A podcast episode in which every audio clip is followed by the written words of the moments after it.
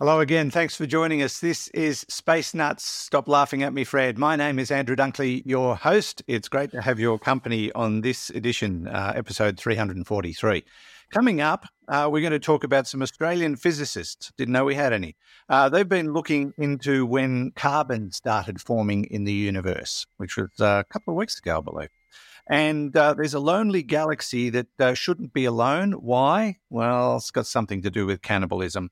And we'll be dealing with some audience questions. We've uh, had a couple of questions pop up this week about quantum entanglement. So we'll be tangling all that up and unraveling it and merging black holes. Not anything to do with the fact that it happens, but why does it happen? People want to know. Well, one person does, nobody else really cares. That's all coming up on this edition of Space Nuts. 15 seconds. Guidance is internal. 10, 9, ignition sequence start. Space Nuts. 5, 4, 3, 2, 1, 2, 3, 4, 5, 5, 4, 3, 2, 1. Space Nuts. Astronauts report it feels good. And joining me, as always, is his good self, Professor Fred Watson, astronomer at large. Hello, Fred. Hello, Andrew. How have you been I'm this past week? quite well, thanks. It's my grandson's birthday today. He's eight, and his name is Nate. And today is going to be great, and I won't be late for his party. Same joke I told on the radio this morning. He actually heard it. I didn't think he even listened. Now, there you go. Oh, that's great. And his Um, birthday, Nate. by the way, his birthday is uh, 15 3 15. He was born Oh, there you of March 2015. And my Yeah. youngest son was born 9797. So we, we've got some interesting numbers in our uh, in our interesting numbers. Hmm. Yes, yes, indeed there Yeah, are. 15 3 15. Pretty good. And how are you? Oh, well, thank you. Yeah. Very well, thanks. Yeah. I um, had a nice um, uh, encounter with our good friend David Astle on Oh. Sunday evening uh, on the radio, which was Wonderful. slightly unexpected, but nice, nice to have. Uh, he, as always, was very complimentary about Space Nuts. Uh, so, you Well, know, nice shout out change, to isn't it? Yeah. shout, shout out to David uh, from uh, Andrew and myself. Yeah. Hi, Dave. That's terrific. Now, um, we might as well get straight into the guts of the program, Fred. Not much else to do, really, is there? No, no. I was going to make some coffee and maybe have a biscuit, but uh, we'll do that later. Yeah, Um, do it later. Australian astrophysicists. I thought I didn't know we had any, but we might have one or two. Uh, Well- they've been looking into uh, how carbon started forming in the universe. Now, this is very important because we're a carbon-based life form, are we not? We are, yes. We're made of uh, organic molecules, which are molecules that contain carbon. So Yeah. it is important. And uh, this is a really interesting piece of work. Uh, the lead uh, author is Rebecca Davis, who is at uh, Swinburne University of Technology in Melbourne. It's a fairly large um, uh, collaboration that has done this work, but uh, she's the lead author on the paper. And it's all about probing the evolution of carbon in the universe. And uh, as you've just highlighted, carbon is very important. Uh, so it's nice to know where it came from. And we do know where it came from. We know that it came from uh, the, the nuclear processes in stars, because that's where all the elements come from, with the exception of hydrogen uh, and some helium and some small amounts of other stuff like lithium. Uh, these uh, elements, they were formed in the Big Bang, uh, but the rest, all the rest, which we uh, often call the heavy elements, but astronomers peculiarly, and I think we've talked about this Yes. before, refer to them as metals. Yeah. Anything that's not hydrogen or helium is a metal. Oh, oxygen Don't- metal. Yeah, yeah, yeah. In in the world of astronomy, it is. That's right. That, that explains, Anyway. that explains the heavy breathing. I love it. I love it. You should you should be on the radio, I, sh- I should. um, so uh, I just picked up the wrong story here. Yeah. well, while you're doing, while you're looking for it, I, I read a story today about a uh, radio presenter who's just broken the Guinness World Record for the longest time on air in a career. She started in, uh, I can't remember, but she's from Texas and she's just racked up like near 73, 74 years as a radio. presenter. Whoa. Started at the age Oh. of 12. So to That catch up with her, I've got to keep going until I'm into my 90s, which is only a couple of Uh, weeks away. I was going to say you don't have long to wait. That's all right. anyway, that's another story. It so, um, uh, uh, Dr. Rebecca Davis and her colleagues, what they've done is, uh, how, you know, how do you probe the evolution of something like carbon in in the universe? And the trick is to observe very distant bright objects. Uh, and the particular bright objects that they observed were quasars. Quasars are almost like beacons in space. They uh, were very common in the early universe. They, they are basically the result of uh, black holes in the centers of galaxies, young galaxies, uh, gobbling up lots of material and emitting lots of radiation. Uh, so quasars are detectable over vast cosmic distances. So when you look at you know quasars perhaps at distances of 12 or 13 billion light years, you're, you're looking back in time by that amount.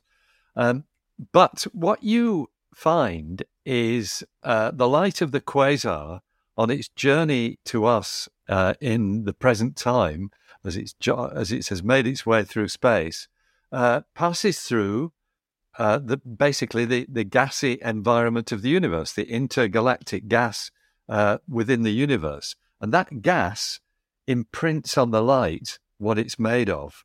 Uh, and it, it's such a brilliant trick because um, this is all about redshift. So this this imprint from different distances, looking back in time, gets stamped on the spectrum of a of a quasar at different places, which you can immediately identify as being a different era back in the past. And so what they've done, I saw that. Yeah, I've just Uh, in my head. It's it's yeah it's um, it's a very neat trick. It, it gives you you know it gives you this handle on essentially the way things have changed uh, over cosmic time. uh, So what they've done is they've looked at the the signature of of carbon over very long periods, and they've found that uh, in the early universe uh, there was a lot of cold carbon, uh, which uh, was sort of replaced as the universe evolved by warm carbon. now you might well ask, Andrew, how can you tell the difference between the two? Well, I'm really glad you asked me that uh, because um, uh, uh, it's all about what we call the ionization state, the carbon, how many electrons it's lost because of temperature. Yep. Um, and so I think uh, if I uh, have got this working out in my head properly, the warm carbon is is carbon four. That's uh, an ionization level of four, lost four electrons, something like that. Uh, and the cold carbon is carbon two. And there was more carbon two in the early universe than than later on. Um, so uh, the question is, why is it so?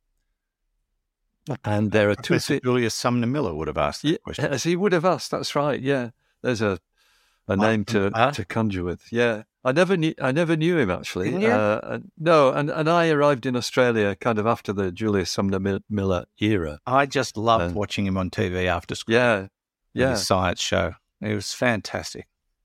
yeah.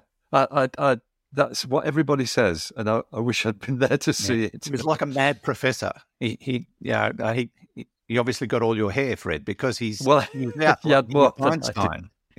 Yeah, Einstein haircut. Yeah, yeah. Uh, there was a fellow at the um, UN when I was there last month who looked like Einstein, and I Yeah. kept wondering, is that Einstein? Was he sitting No, next to. Elvis? Maybe he was. I did see Elvis. No, I didn't.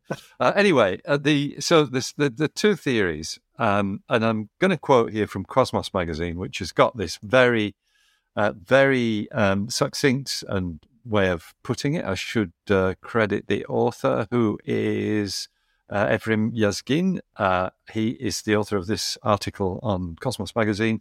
Uh, what he says is two theories have been put forward to explain the increase of warm carbon. First is that carbon became more abundant purely because it was being formed through nuclear fusion in the young universe's stars. In other words, that first burst of star formation at the end of the universe's dark ages, when the first stars formed, um, maybe that's where it, uh, you know, what what, what made it, uh, what made it warm. Um, what it, what um, Rebecca Davis goes on to say is during the period when the first stars and galaxies are forming, a lot of hev- heavy elements are forming because we never had carbon before we had stars. No. One possible reason for this rapid rise is just that we're seeing the products of the first generation of stars. But, and again, I'm quoting uh, from the Cosmos article, that doesn't quite account for evidence in the study, which shows that cool carbon decreased in the same period. Uh, and that the suggestion is that this perhaps was uh, meant there were two phases of carbon evolution a rise uh, when the first stars kicked in, followed by a plateau. And so um, that's essentially where the measurements led them to this uh, uh, this conundrum. Uh, how you know why why do we find this drop in the amount of warm uh, cold carbon compared with the amount of of the the drop in the amount of cold carbon compared with the amount of warm carbon, and the jury appears to be still out. Oh. Uh, I think it's there's a number of ideas. Um, one of the a nice quote from uh, Rebecca Davis: "Our results are consistent with recent studies showing that the amount of neutral hydrogen, uh, which is just cold hydrogen, in intergalactic space decreases rapidly around the same time." And a, a, a, nice note looking to the future this research also paves the, paves the way for future investigations with the Square Kilometre Array, which aims to directly detect emissions from nucle- neutral hydrogen during this key phase of the uh, universe's history. So uh, maybe it's not going to be until we've got the Square Kilometre Array later in the decade that we'll find out why this conundrum occurred with the carbon. Wow, it is interesting though, and it's um, uh, yeah, it's, it's opened, I suppose, more questions as these discoveries tend to do, but there, there appears to be a smoking gun, I suppose. Uh, well, yes, since um, smoke is usually carbon, uh, yeah. often carbon, that's probably right. I'm sure. Depends on, depends on what's burning. now, uh, we are um, going out live on uh, YouTube and Patreon. And uh, have you got time for an off the cuff yeah, question absolutely. from one of our uh, listeners? Yeah, uh, this this fabulous. a YouTuber called Ghost81. Uh, quick question for Professor Watson. If you jump on the moon Miranda, you can jump 57 meters high. What happens when you land? Would it be slow, graceful, or an accelerating death dive? Good question. Uh, yeah, it would be. It would you probably have the same um, impact, you know, feeling as if you jumped on Earth. Oh. Because what you're doing is you're jumping as high as you can. You jump as high as you can on Earth, and you'll you'll you will land. You might strain. Certainly, if you were me, you'd strain your knees. I can tell you, I don't jump anymore. But um, but it would be a soft landing, as it would be on Miranda. Uh, and it's because what you're talking about here is the acceleration due to gravity, uh, which is much, much lower a, on a moon like that. So you get up to 57 meters and you gracefully come back down again and land as though you were a ballet dancer finishing a pirouette. Okay. I mean, if you jump from 57 meters on Earth, you'd probably Earth, go splat. You, you, would go splat. That's but on right. Miranda, you would probably land reasonably safely. Yep, you'd land like like you would if you were jumping as high as you possibly could here on Earth. Okay. Fair point. Except, all right. Except but more slowly. It's lovely, all relative. lovely question. relative. Lovely question. Mm, thanks for the question. Lovely to hear from you. This is Space Nuts with Andrew Dunkley and Professor Fred Watson. Zero G, and I feel fine. Space Nuts. Yes, indeed. And we continue with uh, our next topic, and it's uh, a lonely galaxy. Lots of songs have been written about this poor fellow. Uh, but uh, this is a, a galaxy that's um, far, far away and uh, should not be by itself. That's what's weird about this story. So, what's happening here, Fred? Uh, yeah, uh, probably, as you alluded to at the beginning, a case of uh, extreme galactic cannibalism. But the the story is more complicated than that, and it's um, it's a nice, quite a nice story. I love the the headline on Science Alert This distant galaxy is all alone in space because it ate its friends. oh, that sums it up. I like the name of the author, Michelle Starr. What a great name for Science. Oh, yeah, Michelle's a classic. That's right. She. Um, I had a colleague, uh, well, many colleagues who've got names associated with astronomy. Peter Starr used to run the Warrumbungle Observatory on the uh, Coonabarabran. And uh, one of my favourites is a colleague from the Royal Observatory in Edinburgh, or the University of Edinburgh, as he was, Alan Heavens. Oh wow, that was very appropriate. I still and it, I still can't get past one of the best names in a job that I've ever heard. It's an Australian uh, meteorologist, works for the uh, Bureau of Meteorology. Her name was Gina Weatherhead. Oh yeah, I'm not kidding. Classic. used to do radio report. Gina Yeah. I think she got married, so I don't know if she kept it. I would have kept it. Uh, um, nominative determinism is what it's called, isn't it? It's where your name determines what you what you do. Yeah. All right. Well, I'm just uh, clearing in a bunch of trees, apparently. that's what it yes, you that's right. Um, And I'm just the son of what? So there you go. Yeah. uh, anyway, back to this story about this uh, hungry galaxy. Um, and one of the things I like about this is um, this particular galaxy has the elegant name of 3C297. Uh, and the 3C in front of it uh, tells you that it's what it is. It's the 297th galaxy in the third catalogue of Cambridge, or the third Cambridge catalogue of radio sources, which dates back to the 1960s. It might even be the 50s, Wow. actually, when this catalogue was being prepared. It could be the 50s. So this is a galaxy that has been observed uh, for a very long time. It's a very bright galaxy. Um, and in fact, it's, again, we, we talked about quasars uh, in our last story. It's, it, it's effectively a quasar. Uh, it, it's so it's radio loud. That's why it's in the radio uh, catalog, the third Cambridge catalogue of radio sources. Uh, but it's also it also emits visible light. So the quasar is the basically the black hole at the centre of this object. Uh, that's a supermassive black hole. It's scoffing material so so quickly that it ab- absolutely beams out light. Um, you know, and quasars are the, are the brightest objects in the universe, at least uh, in terms of the, the the fact that they keep on shining continuously. Yeah. So, um, what's odd about this galaxy? Well, uh, it is a galaxy that uh, you would normally associate with a cluster, a large cluster of galaxies.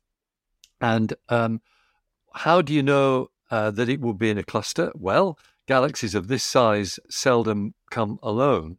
And uh, a, a, a, a galaxy in a large cluster is usually surrounded by uh, by basically uh, high temperature gas.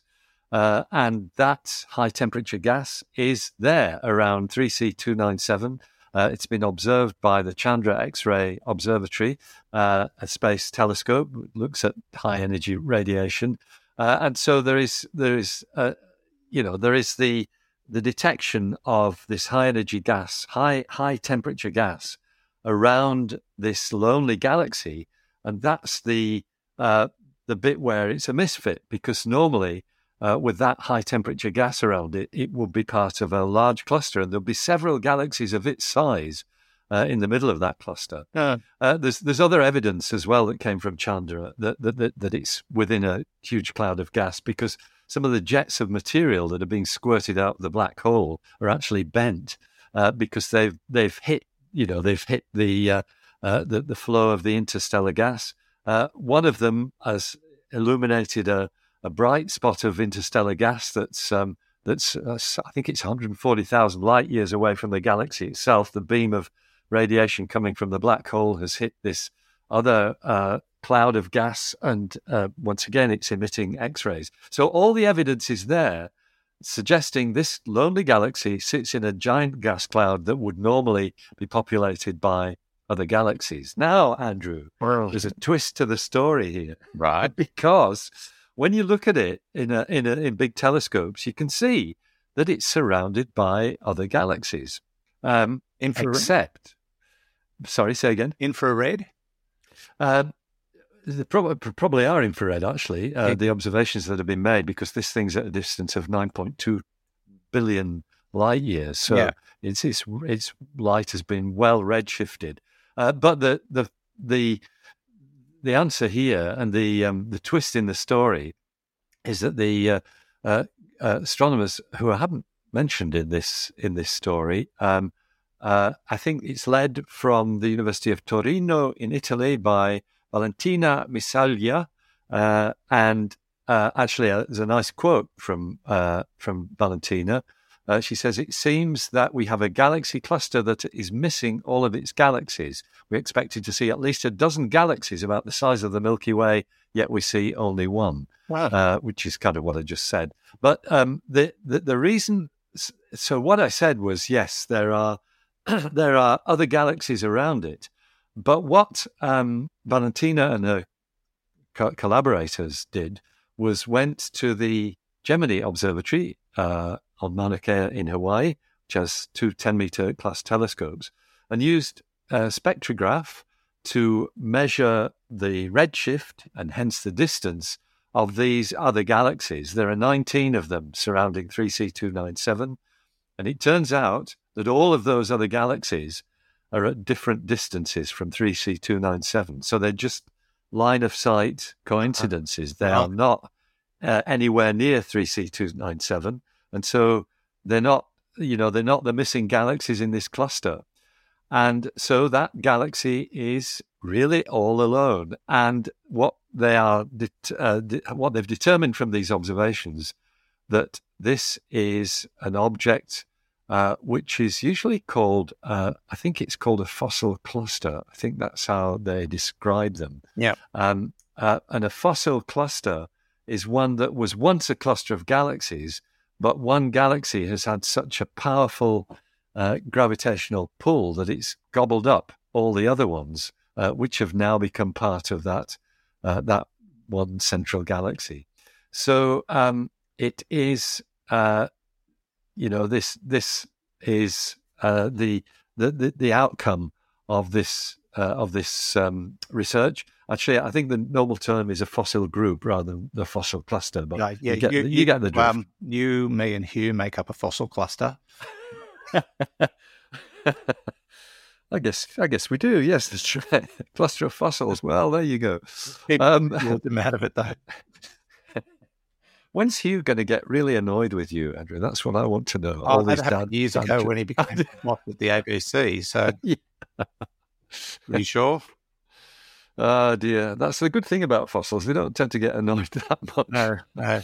Um, so, uh, and but there's still a, a, you know, there is another aspect to the story that, that that makes this a kind of record breaker because this is, as I said, it's 9.2 a look back time of 9.2 billion years, Yeah. and it's actually the earliest fossil group or fossil cluster that astronomers have found, um, because it was thought that these sorts of events, uh, galaxies gobbling up their their uh, partners and friends, uh, only happened relatively recently in the universe. But this shows that it actually occurs much earlier in the universe than than astronomers have thought. Mm.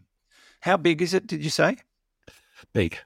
Uh, it's um, it's about the size of the Milky Way. I think it's so that does that of suggest that before all this started, it was much smaller? Or Yeah, Mm. yes, it, that, yeah, that's right. That it would have been uh, a more modest galaxy. It may even be bigger than the Milky Way, the kind of the, around the size of the Andromeda galaxy, so which is what would have given it the power to be the dominant in that area? Um, it, it's a, gr- a great question. Probably, you know, it would have started off by it would have been surrounded by probably hundred satellite galaxies. We think that that's uh, you know one of the consequences of galaxy formation that you get quite often get a big spiral with lots of satellites around it. Yeah. and the big spiral begins by eating them all up, and that's what's happening with the Milky Way. It's gobbling up the two Magellanic clouds. Uh, they're being disrupted tidally and will form part of the halo of our galaxy in a few uh, hundred million years. Um, but um, that's just the start of the process. Uh, and then if you've got other smaller galaxies, and I guess the an- analog in our in our uh, local group of galaxies is our own galaxy in Andromeda, uh, which are whizzing towards each other at I don't know three three hundred kilometers per second. I think it is something like that. Andromeda is a bigger galaxy than ours, and what will wind up when this collision occurs in three or four billion years is there will be a um, a combination of the Milky Way and Andromeda, which is already being called Milcom. I think it's Milkomeda, and it's usually called something like that. It's horrible. That's a It's, hor- horrible. it's horrible. Yeah, it is horrible. Uh, but that will be a, a single galaxy. And then it'll probably gobble up. Uh, there's another galaxy called M33, which is another spiral galaxy, smaller than both the Milky Way and Andromeda. And that'll probably get sucked in as well. Yeah. So we, I, I think, have, are already seeing the start of our galaxy becoming part of a fossil group. But that, but remember, where the universe is now 13.8 billion years old, and that's the time that you kind of expect these things to be happening, like now. Whereas this one occurred 9.2 billion years ago. So it's uh, it, it is quite an interesting observation. Um, milkometer. I, I, I- I guess it's a, is it better than flipping it over and becoming Amway, which I think doesn't work. I don't think that works. I don't know. I don't know. I think milkometers. It's a bit more pure than Amway. I think. Oh dear. Yeah. Um, yeah.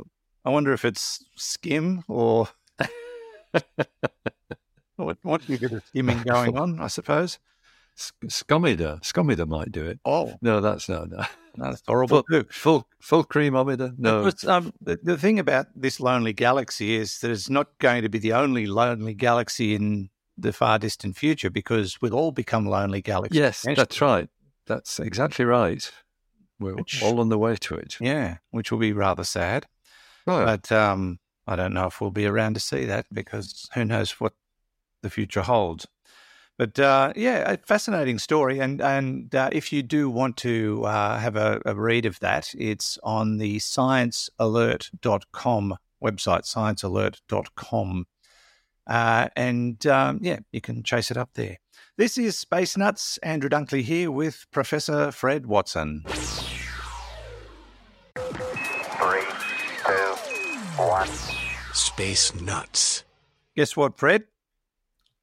Uh, question time. Question time. Hey, look, I'm, God, I'm on fire Although we've already done one, but that was from That's a live studio audience. Uh, we're going to do three questions today, but two of them basically ask similar things about quantum entanglement. So I, I, I think the best way to play this would be to tackle them one at a time. Uh, so the first question comes from Evan. Hi, Andrew and Professor Watson. Evan Carlo here from Newcastle, Australia. My question is related to quantum entanglement. Suppose we have a set of quantum entangled coins in two black boxes, one spinning clockwise and the other spinning counterclockwise. Fred has one of the boxes here on Earth. Andrew gets a ticket on a rocket to Mars and brings one of the boxes with him. Will the entanglement collapse as soon as either Fred or Andrew open their box and look at one of the coins? If so, is that message somehow going faster than the speed of light? Given at quickest, it takes three minutes for light to go between Earth and Mars. Oof, my brain hurts. Love your podcast, Jans. Keep it up. Good stuff. Um, Evan, I think your brain hurts because the supercars were in Newcastle last weekend and they're pretty darn loud, those V8s. It was nice to see. Um, I, I come from Maitland, which is only you know half an hour's drive up the road from Newcastle, so I know Newcastle well. It's a beautiful city too, absolutely glorious. I was there at the weekend. Were you? Yeah, it was. Not nice place. Not for the supercars, but my son, one of my sons lives there, William. Oh, okay. Did you Oh, hear Will the lives there. You should have. No, but I heard the jets from Williamtown Oh, cool. flying over the supercars. Yeah. Yeah. And I, in fact, saw one of them as we were getting on the train. We went up by train, you know. Yes. Well, it's easy by train to get there. It is. It is. It's nice. It's yeah. six hours to get to Sydney by train from where I am. That's only because every time it hits a hill, we have to get out and push. but um, yeah, quantum entanglement coins. So you've got the clockwise one in your box on Earth, and I've got the anti clockwise one in my box, and then I go to Mars. What happens? Uh, well, that's it's exactly what Evan says. Um, uh, but it's it's it is. I mean, it's it's an interesting aspect uh, because the, the the real physicists, not people like me, don't see um, entanglement as uh, as as basically um, contradicting the speed limit of the universe, which is the speed limit of the speed of light, uh, because what they're saying is that that entanglement um, it, it's sort of preordained by the entanglement itself as to what your your coin's going to look like when you look at it. So uh, it, the it, the deconvolution bit is when it stops being a quantum object, uh, and that's when I look at mine, it stops being a quantum object. Ah. But you can look at yours at any time, uh, and you will find that the spin's in the opposite direction because that's the way it was when the two were created. If you see what I mean, it's not that a message is being sent saying, "Hey, Fred's looked at his looked in his box," um, because you've got to look in your box too to know that it's quantum entangled. I can tell by the expression on your face. Yeah, that I- I'm digging myself deeper into the hole. yeah. What Evan's headache? Yeah, it gives me a headache as well, Evan. Um, you know, it um, it it is it is a strange and wondrous phenomenon, uh, which I think we uh, well we clearly don't understand it properly. Although the, the quantum physicists are quite comfortable with it, and they are using it. Entanglement's being used as you know in cryptography and things of that sort. So Um, yeah, I think they sit in their canteen and, and when they make their tea, one of them stirs it clockwise and the other stirs it anti-clockwise. uh, it could be right. That's Yeah. probably what happens. But uh, I'm, I'm I'm none the wiser after that, to be honest. No, I don't think Evan will be either. Um, maybe I should lift my game, really, shouldn't I? I should should um, look at the equations and find out what they tell us. if you could figure it out, you'd probably win a Nobel Prize, wouldn't you? Yeah, that'd be good. Yeah. That'd be really good. Yeah. There's room on my trophy cabinet for one. yes, yes. We could. we we'd definitely share it, Andrew. Yes. uh, would have to be shared. That Well, it, would. It would probably be a, an entangled Nobel Prize as well. Maybe, yes. Um, thank you, Evan. Um, and sorry, uh, couldn't answer it, but uh, we're going to get even more confused now because David is also asking a sort of a combo question about light and quantum entanglement. Hey guys, my name's David. I'm from Saskatoon, Saskatchewan in Canada. Um, I want to say first of all, thanks for the podcast.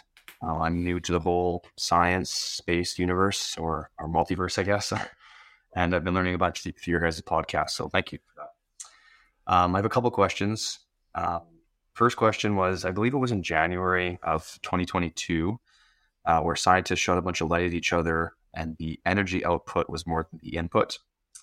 Uh, would this in any way tie into the theory of black holes, white holes, in the sense that uh, black holes consume a bunch of energy, including light, and the output is more than the input in the sense that it creates the entire universe through the, through the white hole? Uh, maybe that's a stupid question. Uh, let me know. And secondly, um, staying on the subject of black holes, um, if one of two particles that are quantumly entangled enter a black hole, would they still be quantumly entangled, or I guess what what kind of happens to that? Um, once again, thanks again for the podcast, guys, and um, look forward to hearing the answers. Wow, thanks, David. They were deep questions. I, I do Yeah. remember hearing about that experiment where they pointed light at each other and the output was higher than the input, but I can't remember the, the details. Um, have, have you heard of anything like that, Fred? Oh yeah. In fact, we talked about it. I Uh, thought we did. You know, see yeah. how good So- my memory is? yeah. So it's the um, it's the uh, it's the sorry, I'm just reading something here. It's the fusion reaction, uh, which was at was it Lawrence Livermore lab, I think. Uh, so they actually generated uh, a fusion reaction for the first time that yielded more energy uh, than was put into it. Now, this is the kind of holy grail of of uh, energy production. If we can bring about nuclear fusion, Uh, and control it, uh, then it's a clean source of energy that's uh, almost infinite, not quite infinite, but it's it's what powers the sun. Uh, this transition of of making hydrogen atoms into helium atoms and and reaping the the slight percentage of mass loss that there is in that reaction uh, that turns into energy, uh, and it turns because because the m for mass is multiplied by the square speed of light squared, uh, as in E equals mc squared. You've got huge amounts of energy coming out. Uh, the problem is sustaining the temperatures that you need to make that work, and uh, uh, so the the you know the promise of nuclear uh, energy from nuclear fusion is still, as it has been for many years, probably fifty years away. Uh, the, but this was the first time that uh, you know, with all the experimental controls and everything, you can guarantee that uh, that fusion um, has taken place and that you have generated more energy, only briefly, but you generated more energy than you put in. So it's a milestone. Um, I was talking, interestingly, to nuclear physicists when I was at the UN back in February. Um, and uh, because I sat in on some meetings about nuclear power sources in space, which were really interesting. Yeah. And um, there was certainly a feeling among those physicists that the Lawrence Livermore Laboratory, if, if I'm correct in saying that's where this work was done, was really, um, you know, uh, milking the hype as much as they could uh, for this for this uh, event, and were, I think, getting um, these people felt they were getting more um, vibes out of it than possibly they should have done because they said this was entirely expected that you, you know if you clout these two lasers together uh, or laser beams together at high enough energies, then you're going to get nuclear fusion. But I think the world they did they, they did agree that it's still a milestone. Wow. Um, so just to uh, um, sort of close the loop on it, there is a giant ex- European experiment uh, going on in the south of France called ITER, uh, and I can't remember what ITER stands for. I T E R, uh, and it's about sustained fu- fusion reactions. They that inst- that machine has been being built for a very long time. Um, we well, probably more than a decade ago. I actually talked to one of the physicists working there, who was a strange and interesting person. Um, but uh, it that will probably eventually generate a fusion power or demonstrate that fusion power is possible. Uh, but then it'll have to be it'll have you know the, the step to, to build power stations using this is probably half a century away. Yeah, but so that's the. It's good Sorry, to know it can happen. It's great to know that can happen. Yeah. And the Yeah. other um, little leap forward that was announced last week uh, from Monash University in Melbourne, Australia, was that uh, Australian scientists have discovered an enzyme that can uh, convert air into Oh energy. yeah, that's right. Yeah. This is fabulous. And they've Yeah. published their findings in the journal Nature. But basically, uh, if they can harness this, uh, it will lead to, um, you know, uh, mobile phone batteries being able to charge themselves from thin air, things like that. And even they they even think that the technology could grow to the uh, size of batteries required for electric cars and things like that. just- It will yeah. probably take a long time, but then they're talking not 50 years, but five to 10 years before this Yeah. technology is rolled out. Yeah. So that's really exciting.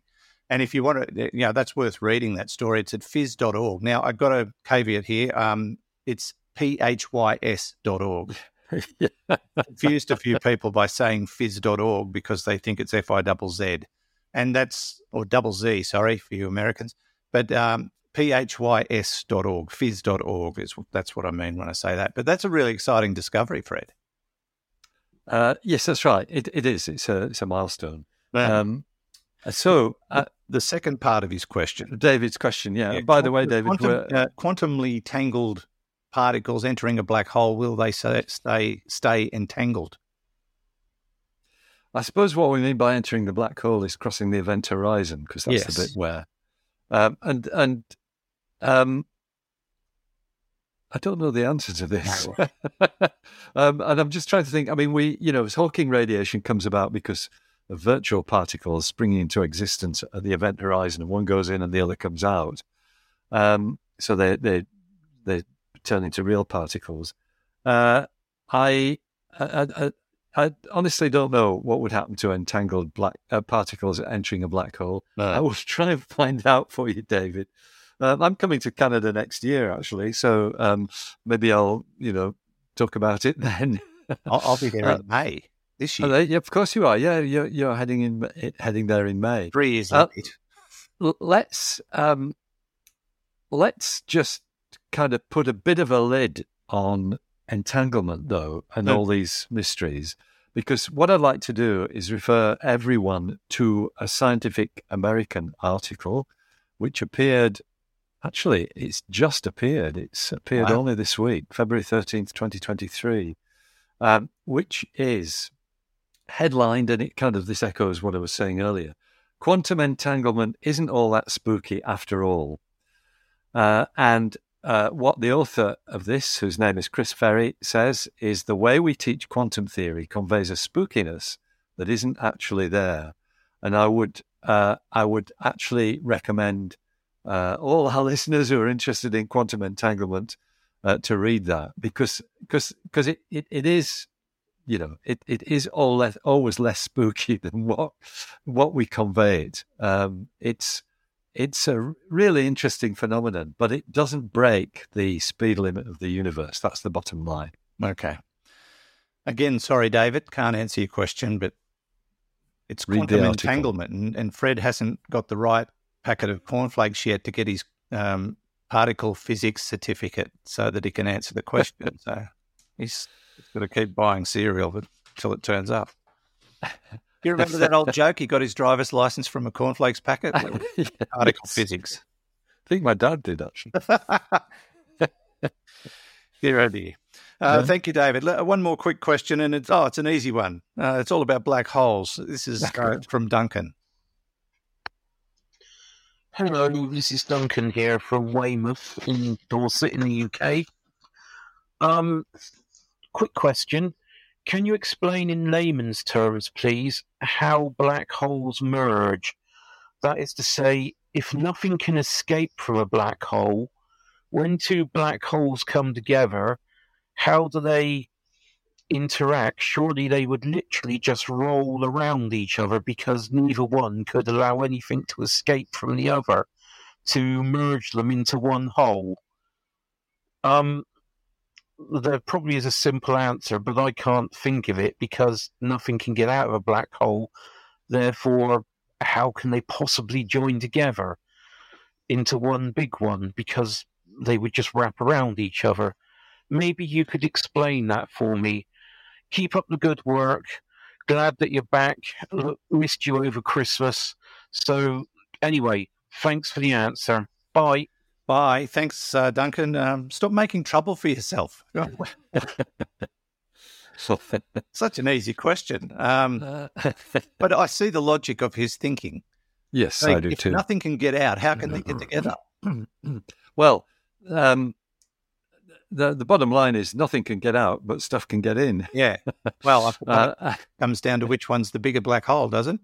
Yeah, uh, this. So when you look at, um, I mean, the, uh, you know, the classics uh, studies of merging black holes have come from LIGO, from the uh, Laser Interferometer Gravitational Wave Observatory in the USA. Um, when they made, in fact, the first gravitational wave uh, observation that was made, that was uh, verified, was in 2015. Or I think it was released in 2016, but for an event that occurred in 2015. In fact, on Marnie's birthday, the 14th of September. That's why I remember it. Um, uh, and it was two black holes merging. Yeah. And uh, it so the gravitational waves that that emitted fitted the theory perfectly. And the theory says that you'll get exactly as um, as Duncan has, has, sug- has suggested. That these two black holes will spin around one another uh, in ever increasing speed, uh, getting relativistic. That's to say, getting near the speed of light, getting ever closer to one another, uh, and then basically they just merge. They do merge. They're not, uh, uh, you know, they're not um, constricted from merging by the fact that they're black holes. They are gravitationally attractive. Each one is attracted to the other with an enormous force.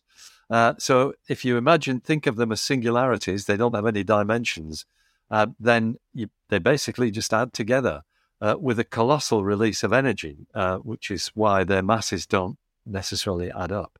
Um, so it's not uh, that much of a conundrum. The, um, the, the the the one thing that is released is gravitational energy, uh, and that comes about because they're gravitationally highly highly um, att- attractive bodies.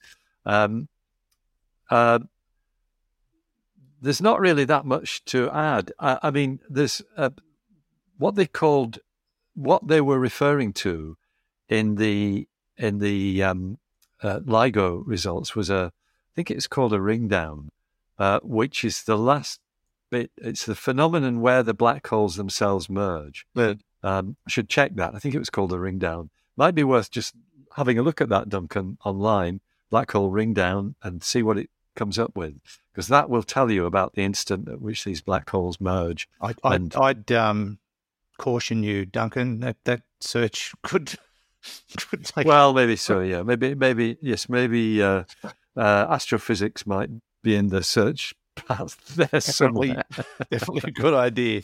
Not that I've ever tried it, but um, No, no. it's certainly a search pattern that could take you to the wrong place. Oh, Maybe. yeah, that's right. you never know where you're going to wind up. Do you? just- you don't, do you? It's the, the internet's a lottery. It is sometimes, but if you look but. I don't know where that takes you. that's right. Annoying. Uh, anyway, it's a great question, uh, Duncan. I hope all is well down there in Weymouth. I'm sure it is. I suppose it's up here, up there from down here. It is up there. Then again, I, I maintain that the universe is upside down, which puts us on top. So, well, yes, That's my probably theory. true. Yeah. mm. All right, Duncan, thank you. Lovely to hear from you. Thank you to everybody who sent in questions. We've got a whole bunch of others uh, to go through, which we'll tackle over coming episodes. But if you do have a question for us, uh, go to our website and send it to us. You can do that by going to spacenutspodcast.com or spacenuts.io. Uh, now, if you click on the AMA link, which I'm doing right now, it will take you to a page that says "Be a part of the show." Leave an audio question for Andrew and Fred, and have it answered in the Q and A segment of the podcast. And you can simply um, send us a text form question uh, by filling out the form, or you can hit the record button and away you go. Or if you want to just do it the easy way without having to click on another page, just click on the send us your voice message on the right hand side and it will do just that. Don't forget to tell us who you are and where you're from. And while you're on our website, uh, have a look around, find out about becoming a, a patron. Uh, go to the Space Nuts shop. You can get the latest news from the Astron- Astronomy Daily newsletter and so much more at spacenutspodcast.com or spacenuts.io. We spent millions of dollars to own both of those uh, URLs. So, uh, yeah, that's where the big bucks go, just so we can keep our website alive. Uh, we're uh, finished, Fred. Thank you so much. Thank you, Andrew. Um, thanks for bearing with those half-baked explanations about entanglement. Um, Well, you know, but, uh, yeah, We, we strive for adequacy, adequacy as always. Ben. It's good to know we, sometimes achieve it. But, uh, no problem. nice good to to catch up, talk. Fred. We'll Yeah. you next week. See you later. Okay, bye bye. Fred Watson, astronomer at large, and thanks to Hugh in the studio who uh, is stirring his tea and pushing a couple of buttons uh, on his phone because he doesn't know how to use it yet. Uh, technology, you know. And from me, Andrew Dunkley, thanks for listening. Looking forward to your company on the very next episode of Space Nuts. Bye bye. Space Nuts. You've been listening to the Space Nuts podcast. Available at Apple Podcasts, Google Podcasts, Spotify, iHeartRadio, or your favorite podcast player. You can also stream on demand at bitesz.com. This has been another quality podcast production from bitesz.com.